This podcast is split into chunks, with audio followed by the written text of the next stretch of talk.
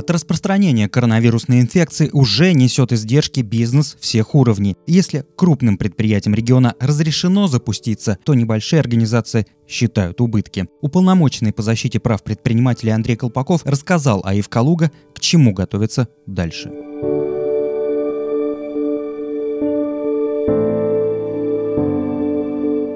Нас вторая неделя карантина пошла, и можно уже какие-то делать прогнозы, в каком вообще состоянии сейчас находится бизнес калужский. Ну, я считаю, что прогноз делать еще рановато. Первое, мы не знаем, сколько продлится вот этот цикл э, карантина. Почему? Потому что, в принципе, ну, даже самые слабые предприятия месяц еще как-то протянут. Да? И если в течение месяца карантин закончится, пойдут послабления, я думаю, катастрофических последствий не будет. Но если карантин 2, 3, 4 месяца, конечно, малый и средний бизнес ну, очень сильно пострадает, они не выживут в этой ситуации, потому что малый бизнес обычно не имеет никаких накоплений, а все живут на кредитах, и все живут от тех денег, которые сегодня получили. Поэтому а, сейчас очень тяжело спрогнозировать, какие будут последствия а, для бизнеса. Но надо понимать, что некоторый бизнес продолжает работу, который связан с торговлей, а все, что касается услуг, развлечений, они закрыты. У них есть аренда, у них есть фонд оплаты труда, и вот месяц они, конечно, протянуть могут каким-то образом, там послабления какие-то будут. А на сегодняшний момент только после майских праздников а, можно будет сделать какой-то анализ того, что прошло за месяц, а, и понимать, какая помощь адресная нужна будет бизнесу, потому что помощь нужна будет адресная. Бывает системная помощь, как налогообложение, снижение для всех – но уже на федеральном уровне с фонда оплаты труда 15%, тоже с 30 до 15. Ну, смотрите, если у человека э, зарплата, условно, 20 тысяч, э, до МРОТа там 30 платится, после МРОТа 15, тоже полторы тысячи денег останется. 10 человек 15 тысяч. Это небольшое как бы послабление для бизнеса, но я крайне надеюсь, что эти 15% оставят навсегда. То есть э, бизнес, если сейчас пройдет кризис, ну, как бы в благодарность за то, что они выжили, да, и за то, что они продолжают работать, налоговая нагрузка с фонда оплаты труда на 15% снизится. Это много. Это будет способствовать повышению заработной платы и будет способствовать экономической вот, э, как бы выгоде предприятий. Но некоторые сейчас вот комментируют, что, в принципе, э, говорят, что ничего страшного, если какие-то ногтевые салоны, там, парикмахерские закроются, потому что их слишком много сейчас. А, что лучше э, мелкому бизнесу понять, что им стоит приспособиться, то есть, э, возможно, перепрофилироваться кому-то, заняться другим делом. Можно задать вопрос? Вы за токарный станок станете? Ну, сложно, да? Почему? Потому что каждый человек имеет какие-то навыки и предрасположенность к какой-либо работе. Правильно же? И бы, поэтому, если человек там полжизни, всю жизнь занимается какой-то деятельностью, для него переход в другой образ жизни и работы достаточно тяжелый. И также надо понимать, что предприниматели, они люди вольные – да? То есть они работают много, но ощущение того, что у тебя нет руководителя, ты делаешь, что хочешь, а, таким людям очень тяжело идти потом в подневольную работу, в наемную. Поэтому предприниматели, вот, которые по сущности, они, конечно, ну, находятся в очень тяжелой ситуации, потому что доходов нет, а издержки есть. Э, вот, честно говоря, вот соболезнования всем малому бизнесу, который, да и крупному, который попал сейчас, в том числе вот по аренде, вот огромное вот здание, где куча арендаторов, а которые не получают доходов, которые должны заплатить аренду, соответственно, у них нет, соответственно, они не платят арендодателю, и это тоже большое предприятие, которое сдает аренду, тоже находится в тяжелой критической ситуации. Поэтому вот эта цепочка, на самом деле, она достаточно длинная. И не только вот малые же тоже потребляют у крупных что-то. Раз они покупают у крупных, а, они не покупают у производителей. То есть эта же цепочка начинается от вот, стол, там и винтик, и болтик, и клей, и шпон, и работа. А, рвется вся цепочка, и поэтому от малого бизнеса страдает уже и крупный. Но я крайне надеюсь, повторюсь, что в течение месяца, благодаря карантину, а, все это успокоится. И я сторонник даже более жесткого карантина, но на более короткий срок. В отлично, вот я считаю, что если бы вот ну, закрыли бы, вот особенно вот связано, потому что из Москвы очень много, он как большой логистический хаб, туда все прилетают и разъезжаются. Если раньше бы закрыть и жестко, и Калужскую область, Московскую, все, что вот ЦФО, да, а, я думаю, за 2-3 недели, когда идет инкубационный период, э, было бы проще вот превентивными мерами закрыть. А бизнес в течение месяца ну, тяжело, но выживет. А вот эти вот, с одной стороны, разрешительные меры, они как бы ну, способствуют тому, чтобы вирус расползался, и чем он больше будет расползался, тем медленнее, жестче будет вот эта машина контроля надзора сжиматься. И получается, вместо двух, трех, четырех недель можно получить два, три, четыре месяца, а это уже критично. Ну вот в прошлый раз, э, прошлый кризис э, восьмого года, э, говорили, что это вот как оздоровление будет. Уйдут ненужные то есть каким-то образом это ну, оздоровит экономику. Сейчас, мне кажется, такого уже не произойдет. Ну, в прошлый раз э, государство не вводило ограничения на работу бизнеса. А сейчас государство ограничения на работу бизнеса. Ты, ты, ты, ты работать не можешь, закрывайся. В восьмом году такого не было. В восьмом году был рост курса валюты, э, и, соответственно, это больше касалось банковской сферы и те, кто работает ну, на закупке товаров за границей, то экспортируют, они от курса рубля только выиграли, то они за себестоимость была 3 доллара, стало 2 доллара. А, у них их товар в рублях они зарабатывали столько, а в валюте они получили конкурентные преимущества. Пострадали банки а, и пострадали крупные компании, в основном, но мелкого бизнеса этот восьмой год никак не касался. А сейчас он касается не только мелкого, но и крупного бизнеса. И очень важный момент, что вот я вчера разговаривал с производителем ну, продуктов питания. Допустим, люди торгуют мясным, мясной продукцией, там, полуфабрикатами в 8 раз сокращение объема реализованной продукции. Плюс человек мне говорит, «Э, я маски должен купить, чтобы не заразить сотрудников, вожу на такси. Понимаете, антисептики везде. А, все с транспортировкой, обрабатывая все машины внутри, снаружи и водителя, это же издержки. И плюс, а, если раньше, условно, я рубил 10 тонн мяса в день, сейчас рублю 2 тонны мяса в день. А рубщику плачу столько же. И машина едет полная, сейчас едет пустая. Да? Потому что люди тоже начинают экономить, потому что так как доходы падают, падает покупательский спрос. И даже те, кто работают, они тоже страдают. Не надо думать, что сейчас вот ну вот кто маски производит, да, и все эти, те, да, ну это десятые проценты, кто действительно сейчас вот ну, очень хорошо зарабатывает. А в основном из-за того, что люди сейчас ужались в расходах, вот вы за последние две недели, кроме продуктов, что-нибудь покупали?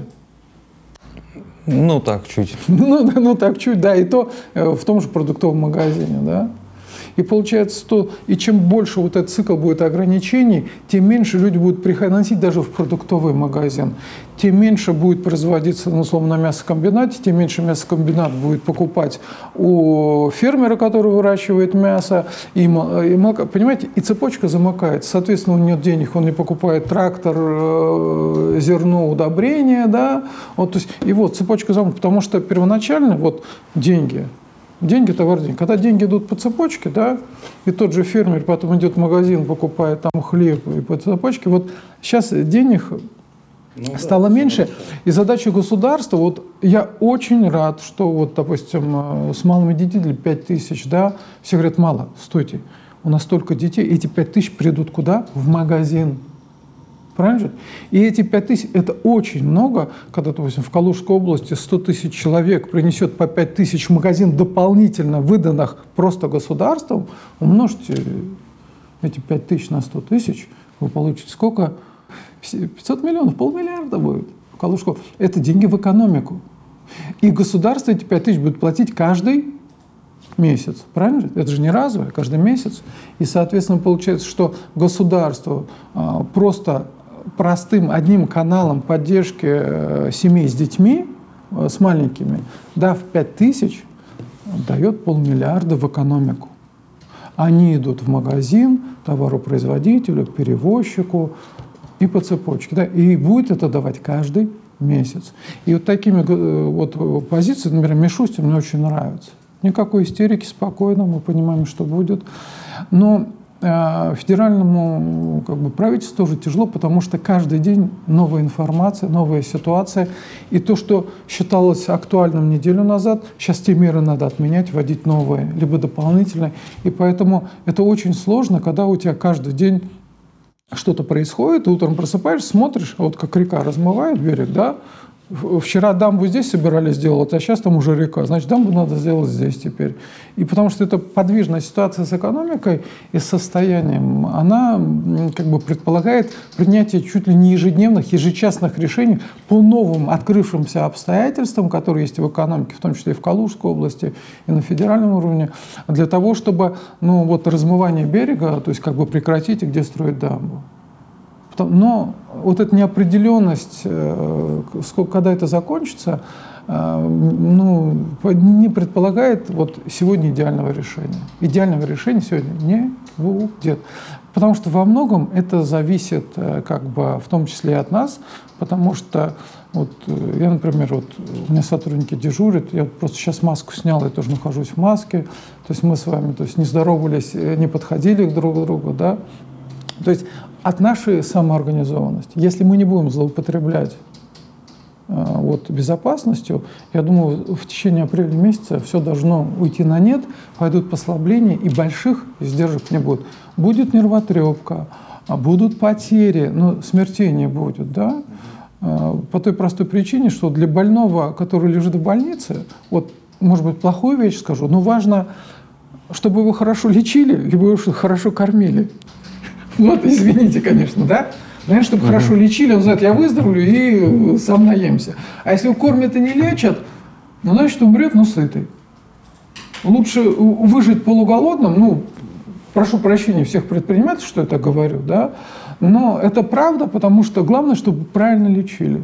Я еще хотел задать вопрос. Э, в принципе, э, нынешняя ситуация, то есть у нас большой кризис идет, да, то есть э, и ну, с нефтью и прочее. И сейчас коронавирус только вот ускорил все это. Не останется ли вот этот эффект надолго? То есть некоторые думают, что месяц пройдет, я переживу. Но, на мой взгляд, надо понимать, что и дальше потребительский спрос и вообще, в принципе, экономика Можно так быстро не вернется. Снижение цены на нефть как повлияло на стоимость бензина лично для вас? Вы на машине ездите? Да. Как ездил 40, как стоил он 43,90, так и стоит. Ну, Это федеральный бюджет. То есть все, что касается цен на нефть и на газ, а, валютных поступлений, это федеральный бюджет. В федеральном бюджете триллионы рублей, которые к счастью, скоплено государством, правительством для того, чтобы в такой кризисный период недостающие деньги брать из кубышки и добавлять. То есть федеральное правительство, оно, конечно, не готовилось к этому коронавирусу, но понимало, что капитализм — это кризисы э, с определенной цикличностью. У нас кризис был восьмой год, четырнадцатый год, он политический кризис, больше связанный с э, присоединением Крыма, да. Но прошло 12 лет — перед этим в каком году был? В 98-м кризис, правильно же? Ну, был, то есть 98-й, 2008 то есть, видите, 10, 8, 12 лет – это цикличность кризис. Капитализм так устроен. У нас не плановая экономика, и мы должны привыкать жить в кризисе. Но, к сожалению, к сожалению, знаете, что меня сейчас больше всего раздражает, когда включаю телевизор? Реклама «возьмите кредит». Потому что, к сожалению, огромная проблема сейчас и общества, и бизнеса заключается в том, что из нас делают общество потребления. Живите в долг, живите в долг, бизнес в долг, население в долг. Когда возникает кризис, кто в долг не брал, он как себя чувствует? Ну, может прожить. Совершенно. А кто в долгах, как в шелках? Вот это, это хорошая наука и для населения, и для бизнеса, что если ты берешь в долг, то должен понимать, а, какие последствия грозят в случае кризиса. У нас люди, вот физические лица, которые сейчас говорят, там жить не на что, потому что имеют долговую нагрузку практически равную, там две трети своей зарплаты в обычной ситуации. Но покупка супердорогого телефона, либо там чего-то, это не является покупкой первой необходимости. То есть вот, вот это вот ну вот то, что, извините, с телевизора заставляют людей принимать решения, которые э, как бы вот искушают. Телевизор искушает людей на действия, на которые они были не способны до этого искушения. То есть, как бы, это огромная проблема. И сейчас огромная проблема населения и бизнеса в закредитованности людей, потому что эта закредитованность, это, извините, истерики, чем я буду кормить детей, мне надо рассчитываться с банком, мне там за телевизор, за телефон. Некоторые на отпуск берут кредит, правильно же? Ты включаешь, хочешь отдохнуть, бери кредит, лети в отпуск. Я считаю, что в отпуск на кредит летать неправильно. Но люди же берут и едут, потому что они считают, что завтра будет еще лучше, чем вчера, а тут завтра хуже, чем вчера, и что? Поэтому я считаю, что запретить, конечно, нельзя, но объяснять людям, что жизнь в долг – это не всегда хорошо. Вот мое личное мнение, вот, оно вот у меня сформировалось за неделю, знаете, что надо делать? Вот я плачу вам зарплату. И вы мне пишете заявление, уважаемый Андрей Николаевич, прошу вас часть моей зарплаты, 20%, перечислять на какой-нибудь антикризисный мой счет на случай потери там, работы, заболевания. И если я вам плачу условно 40 тысяч, вы просите отправить 10 тысяч туда, я вам 30 тысяч плачу, уплачиваю все налоги, а 10 тысяч просто кладу на счет, на который вы не можете Э, как бы использовать до тех пор, пока вы можете использовать там его при наступлении пенсии, допустим, либо при форс-мажоре, как сейчас. Если у вас есть, допустим, условно, там на это еще 200 тысяч, и государство говорит, то есть э, мы разрешаем банкам, а это деньги в банке будут лежать, на которые будут идти ваши проценты, разрешаем банкам часть денег в таких-то то есть, суммах использовать человеку, банк просто будет вам возвращать и все. То есть можно же так, вот это у меня сейчас формулируется, каким образом стимулировать людей, чтобы они откладывали.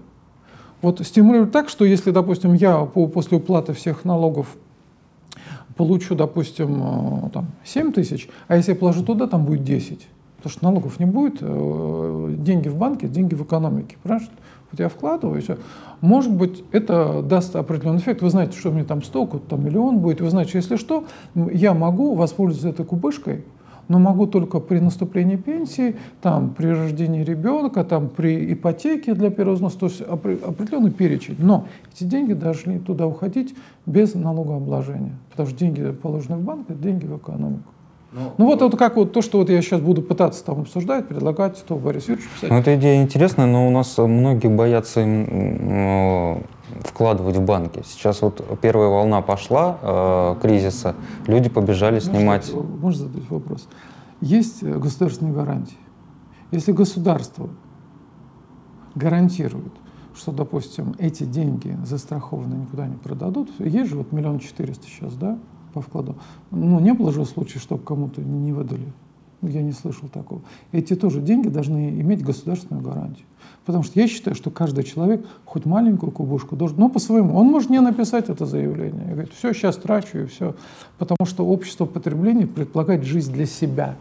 Не для детей, не для родителей, а для себя любимого. Я отдохнул, у меня хороший телефон, я в хорошем ресторане покушал, у меня хороший костюм, а, дети меня не волнуют, родители не волнуют, то есть я живу для себя. Плохое общество, не поддерживаю. Поэтому я считаю, что надо стимулировать людей, чтобы они сейчас задумались о том, чтобы у них появилась какая-то кубышка на черный день, и для того, чтобы она появилась, надо ее стимулировать. Вернемся к нашему бизнесу. А, вот ваше мнение по поводу открытия сейчас больших предприятий. Сейчас разрешили работать 19 предприятиям в Калужской области. Правильно ли так поступать? Я, я отношусь к этому очень хорошо, потому что начинать надо, то есть э, разрешать с больших и переходить потом на средние, на малые, да? потому что у больших тоже есть э, цепочка жизнедеятельности. Соответственно, если большому разрешили, а у меня госконтракт с большим, я как маленький тоже должен работать. Ну, логично, да? Иначе, вот смотрите, вот, допустим, вы строительная организация, вам разрешили работать. Э, вам нужен кирпич, бетон, раствор, арматура, доставка. Если этой доставки не будет, ну какой смысл-то вам открывать работу? Ну, логично же ведь? Соответственно, открыв э, большим, сразу начинает работать поставка, там, если металлообразующих металлов, то есть там масел, там, транспортная логистика, потому что вокруг них начинается жизнь. Я подумал, большим, потом меньше, меньше, меньше, меньше идет на МСП. Я надеюсь, что к 9 мая все успокоится. Очень хочется. А вот э, по поводу мелких, вот, то есть есть большие предприятия работают, но вот маленькие кафе, кофейни, там э, небольшие, э, не знаю, палатки, где продают э, перекусить что-то и так далее. они, они разорятся, то есть они месяц не переживут. Почему ну, им не разрешить все работать? Все будет зависеть от того, какие издержки несет Понимаете, все мы индивидуально, да? Вот если стоит у вас палатка, там куча продуктов лежит, которые, в принципе, не скоропорт, и скоропорт кладешь в холодильник, да? И вам говорят, вы не работаете. У вас, в принципе, это склад. У вас издержек будет это арендная плата, но, как я понимаю, сейчас аренда, если муниципальная, там федеральная, там льготы идут отсрочки, уже не надо платить, правильно же? И какие у вас издержки? Если вы сами работаете, ну, у вас, кроме как самого себе зарабатывания арендной платы коммуналки, никаких, это небольшие издержки. И плюс, если вы занимаетесь торговлей продуктами, сейчас продавать нельзя, сейчас нельзя заниматься общепитом. К сожалению, под общепит попали не только там рестораны, фудкорты, но и маленькие НТО, где люди продают пирожок, ну, условно, и чай, да? То есть вот сейчас вот дать бутылку воды и холодный пирожок можно – Отдать теплый разогретый пирожок и теплую воду нельзя, потому что теплый пирожок, теплая вода – это услуга. Это уже общепит считается, потому что вы можете прийти в ресторан и сказать, дайте мне теплой воды. Я вот пью теплую воду. Да? Кстати, при коронавирусе все рекомендуют теплую воду пить э, врачи. И получается что? Что, ну, с одной стороны, вот формально, ну, не может человек дать э, теплый пирожок и, и теплый чай, либо теплую воду. Хотя он теми же руками берет холодный пирожок и теми же руками берет бутылку воды. Но если подходить формально в рамках закона, ну нельзя теплые пирожки, теплую воду. Ну закон есть закон, ну это все принималось очень быстро, понимаете? И винить э, вот тех, кто писал нормативный акт, нельзя. Потому что такие короткие сроки – вот, условно, вечером водная, утром нормативка. Э, просто люди работают реально очень много, и не все можно продумать логистически. Поэтому, может быть, это как-то изменится, может нет. Но я думаю, что месяц ну, практически все ну, потерпят, выживут, хотя крайне неприятно А как э, вообще еще могут вот таким небольшим а, организациям помочь?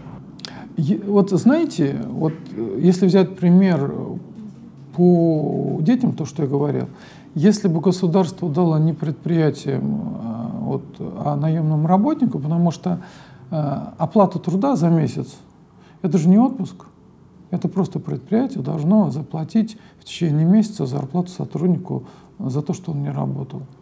Это очень большая нагрузка. Я был все-таки сторонником того, чтобы государство, а, допустим, МРОД заплатило само, а все, что больше МРОД, допустим, заплатил там бизнес. Но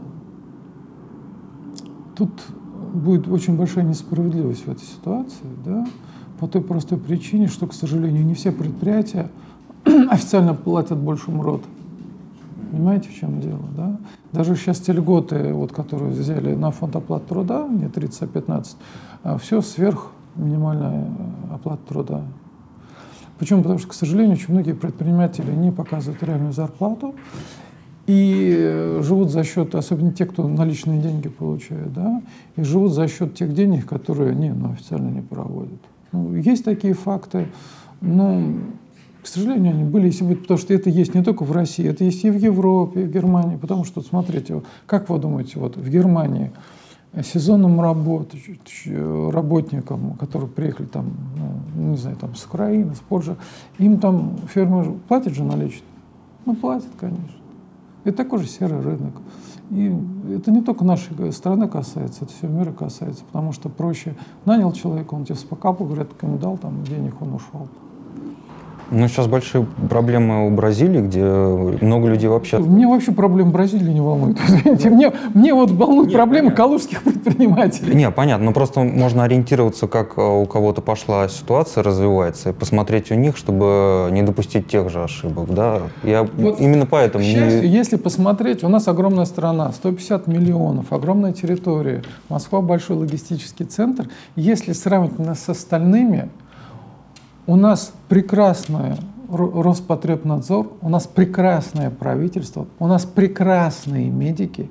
И то, что происходит у нас, это, извините, ну, значительно меньше мы тянем, несем издержек, чем несет Европа, особенно мои любимые в кавычках Соединенные Штаты Америки. 300 тысяч. И оказывается, что если вы поболели, 40 тысяч долларов, если у вас нет страховки. Страховки нет у многих. Вот как можно за две недели э, вот, э, нахождения в больнице заплатить там миллион, сейчас 40 тысяч на 70, сейчас 3 миллиона рублей. Вот что на 3 миллиона рублей, какую услугу можно оказать, кроме кровати и там капельницы, это что-то. Мы находимся в России в идеальной ситуации, потому что, к счастью, у нас сохранена медицина, а, сохранен Роспотребнадзор, сохранены институты, которые антивирусные лаборатории. Мы сами справимся, но я крайне рад, знаете, чему? К тому, что нам ввели санкции, что благодаря этим санкциям начали восстанавливать собственное производство. Я думаю, что те миллион шестьсот одноразовых масок, которые мы делаем, мы сейчас все-таки их будем складировать и больше. То, что военные сейчас строят огромные вот эти э, больницы, Министерство обороны, кстати. И я думаю, что это будет законсервировано на будущие случаи, что в будущем эта консервация, это как Случилась ситуация, там, не дай бог, там война, либо опять эпидемия, они открылись, там стоит оборудование, там стоят медикаменты, там 10 миллионов масок, открыли и работаем. Это очень хорошая тренировка для будущего, я считаю. И нас, в том числе, как потребителей. Я, например, понял, что надо деньги откладывать. Никогда не откладывал, теперь буду. И я думаю, многие понимают, что если там, вот, представляете, у вас там 1500 в банке есть, вы думаете, ну, 500 тысяч – даже если по 20 тысяч в день, два года. Вы могли бы два года прожить, не работая на 20 тысяч. Вам, ну, в принципе, можно жить на 20, да можно. Не работая можно. Поэтому я считаю, что сейчас основная задача, чтобы ушла реклама не возьми кредит, а купи, а отложи денег с фонда оплаты труда, у тебя будут такие-то льготы. Я считаю, что надо парадигму ломать, чтобы люди имели всегда купыжку безопасности. Я считаю, что реклама должна быть, э, напиши заявление работодателю, пусть он отчисляет часть денег в твой резервный фонд личный, как есть у государства, к счастью, да, а, но у людей нет. И чтобы этот резервный фонд гарантировал государство, он открывался тогда, когда такие чрезвычайные ситуации. Я считаю, что об этом надо думать, об этом надо разговаривать. Ну, здесь получается, это банкам, насколько это будет выгодно? В банке лежат деньги. Ну да, но они должны работать. Да, и, соответственно, они должны... Э, Мы сейчас давайте думать о людях и от предпринимателей. Я понимаю, банки такие же предприниматели, а вы видели, э, какая прибыль банков в прошлом году? Бизнес отдыхает. Ну, они э, Бизнес не пострадают. И все это сделано с населения. Ну, я считаю, что они вот самые защищенные, потому что даже вот в нынешних условиях вот э, пообещали э, кредитные каникулы. И я посмотрел эти условия, банк там вообще не пострадает. Банк, банк вернет все. Банк все вернет, потому что он просто продлевает срок там, ипотеки либо кредита, и в будущих периодах заплатишь. На самом деле банкам выгодно, э, что сейчас им не платят, потому что они процентов больше получат. Ну, в итоге, да, банкам, даже больше. Банкам очень выгодно вот эти полугодовые, либо там, если больше будет больше, очень выгодно, поэтому они всегда будут с кушем со своим. Но, я не знаю, банки выйдут из этой ситуации более богатыми, я считаю, а бизнес обедневшим. Ну, вот как, как и вот эти э, помощь, которая у нас в регионе существует, что можно взять кредиты на выплату зарплат. Смутно представляю кредит на зарплату. Хорошо, если в течение месяца все откроется, я понимаю. Если в течение полугода будешь закрыт, что 6 месяцев, 6 фондов оплаты труда, а дальше что? Дальше сотрудники пишут заявление, увольняются в течение этого полугода, да, находят себе другую работу. У тебя кредит, который ты выплатил сотрудникам, которые уволились. И что тебе с бизнесом-то делать? Ну вот, если, ну, потому что сотрудники сами будут увольняться. Если нет работы, да, государство не может заставить там 6 месяцев платить зарплату из, из просто так. Ну, не может, да? Любой работодатель скажет, извините, у меня денег нет, вот, куда хотите, туда идите, потому что у меня нет денег. И сотрудники будут понимать. Поэтому вот такая ловушка, я считаю, что это ловушка такая, как бы добрыми намерениями, это дорога в ад я бы крайне аккуратно относился, потому что те, кто, кто имеет там госконтракты большие, серьезные, и сейчас, не, ну, они знают, что у них есть в будущие периоды деньги по госконтракту, конечно, выгодно взять, заплатить, не станет производства, потому что завтрашними доходами ты покрываешь этот кредит. А когда у тебя нет длинных контрактов, когда ты работаешь с сегодняшнего дня, с сегодняшних денег, да, но это очень опасно брать такие кредиты. Когда у тебя долгосрочный кредит, вот открыли, допустим, крупное uh-huh. предприятие, допустим, Volkswagen заработал, ты Volkswagen что-то делаешь, и ты понимаешь, что чтобы работники вышли, ты им должен заплатить, но ты, ну, Volkswagen же считается, да. Ты берешь кредит, платишь зарплату, люди работают, и потом покрываешь свои доходы. Да, есть смысл. А если у тебя малое предприятие, нет длинных контрактов, просто для того, чтобы выплачивать зарплату, а завтра у тебя сотрудники расходятся, и у тебя катастрофа, ну, надо очень аккуратно к этому относиться. А какие у нас э, сейчас в Калуге есть вообще меры, которые действительно могут помочь? Кстати, меры... Ну, мы обсудили, Кстати, что... Каким образом мэр города Калуги может помочь бизнесу? Он может помочь только в одном случае. Если этот бизнес имеет прямые договорные отношения типа аренды с городом, что город там места какие-то под аренду, он может там обнулить что-то, еще что-то, да, сделать. Но а, что губернатор может сделать? Денег дать? Да не может он денег дать. А сказать, ребят, не надо платить налогов? Но он тоже так сказать не может, потому что в медицине из бюджета Калужской области, образование, здравоохранение, Роспотребнадзор, сейчас медикам дополнительно выплат, ну, федерация поможет. То есть из чего бюджет Калужской области наполняться-то будет, если скажут, не надо платить? Это, понимаете, тут вот этот баланс льгот, э, как бы послаблений с реальной экономикой области, ну, я его не вижу. Это вижу Министерство экономического развития, губернатор видит, потому что ему сходятся все данные по области, а, Мишустину сходят все по стране, и они когда видят, что можно ослабить, можно помочь, они сто процентов будут помогать. Но, понимаете, вот Помогать э, надо так, чтобы выжили все, а не помогать так, чтобы завтра все умерли. Вот как пример, допустим, вот когда э, во время крепостного права э, вот, э, помещики отпускали крестьян на вольную, это помогало крестьянам, либо они все... Ну, по-моему, не очень. Ну, не очень, да. Почему? Потому что э, помощь э, помощь тоже надо просчитывать. Ну, помощь надо просчитывать, потому что если завалится экономика Калужской области, и люди не будут получать зарплату, они не придут в вашу палатку, не придут. Уж маникюрные, вот, э, на маникюр, на детские праздники люди э, тратят деньги только тогда, когда они уже наелись, напились, коммуналку заплатили, а сверх этого идут на эти услуги. Поэтому открытие вот, вот ногтевой студии, то, что у вас, еще что-то, конечно, пойдет кто-то, кто имеет, но это будет все равно не то.